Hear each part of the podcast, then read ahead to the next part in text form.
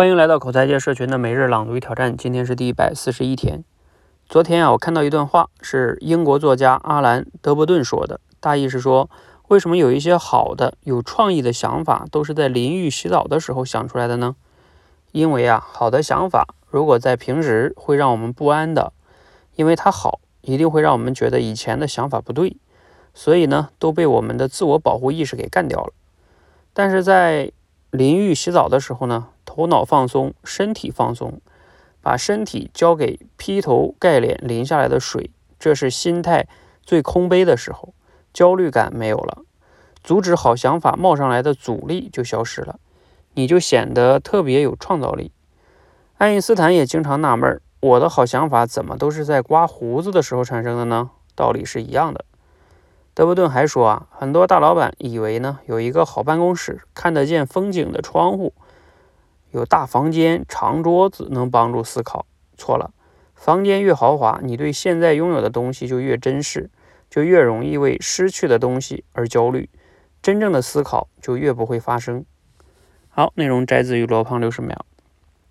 那今天的思考呢？给你今天内容给你哪些启发呢？想一想哈，你自己在什么时候最容易激发你的想法和创造力哈？嗯，我觉得这个今天说这个呢，当然是一种哈，就是我记得以前好像有一个很著名的公司的两个 CEO 吧，就是说他们的业绩一直经营的不太好，嗯，然后呢，他们两个就在一个是 CEO，好像是一个是总裁，就说，嗯，就是董事会肯定马上要把咱们两个炒掉了，然后呢，他们两个就说如果你说要如果把他们炒掉了，换掉新的，呃，这个 CEO 啊，领导来了之后，他们会干什么呢？然后他们两个说，那他们一定会改变现在的业务，把现在的业务放弃掉，啊，因为现在业务做也做不起来，大概就这个意思。然后他们就说，那咱们为什么不自己干呢？为什么要等到人把咱们裁掉，然后咱们再人家去做这个方向呢？后来他们就果断的把现有的那个业务给砍掉了。后来这个公司就呃非常好了哈。好像这个公司就是 IBM 吧，然后，我有点记不清了，大概是这个，反正就是这个意思哈，就是你要能敢于去放弃啊，就像这个里边说的哈，所以这里边给我们的第一个嗯启发就是说，我们要想让自己更有创造力的这种想法的话呢，有时候要学会归零，就是放下已有的，问问自己，如果一切都重新开始，那我我到底会怎么选呢？因为有时候确实是，我们会在自己既定的这个路线路线上形成一些路径依赖，会觉得我们就擅长这个，我就应该干这个，那所以我就只能这么选。但是如果你要是打破归零，说如果这是别的一个人的一个事情，你会建议他怎么选呢？啊，你有可能会恢复的更理性一些哈。所以这个是一种方法。还有另外一种方法呢，以前也有一个老师讲过，就是。你可能一直在想一件事情的时候，你不容易能想到，啊，他这里边不是讲到那个什么，你洗澡的时候啊，那是一种哈，还有一些的话就是，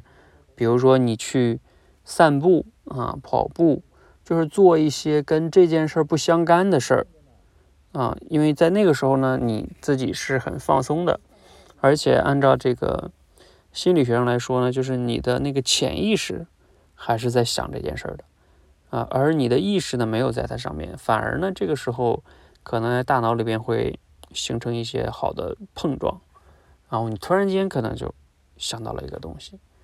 啊，所以也就是说你找一些做一些不相干的放松的这种事情，散步，还有就是这种这种，还有有人说做冥想啊等等等等的哈，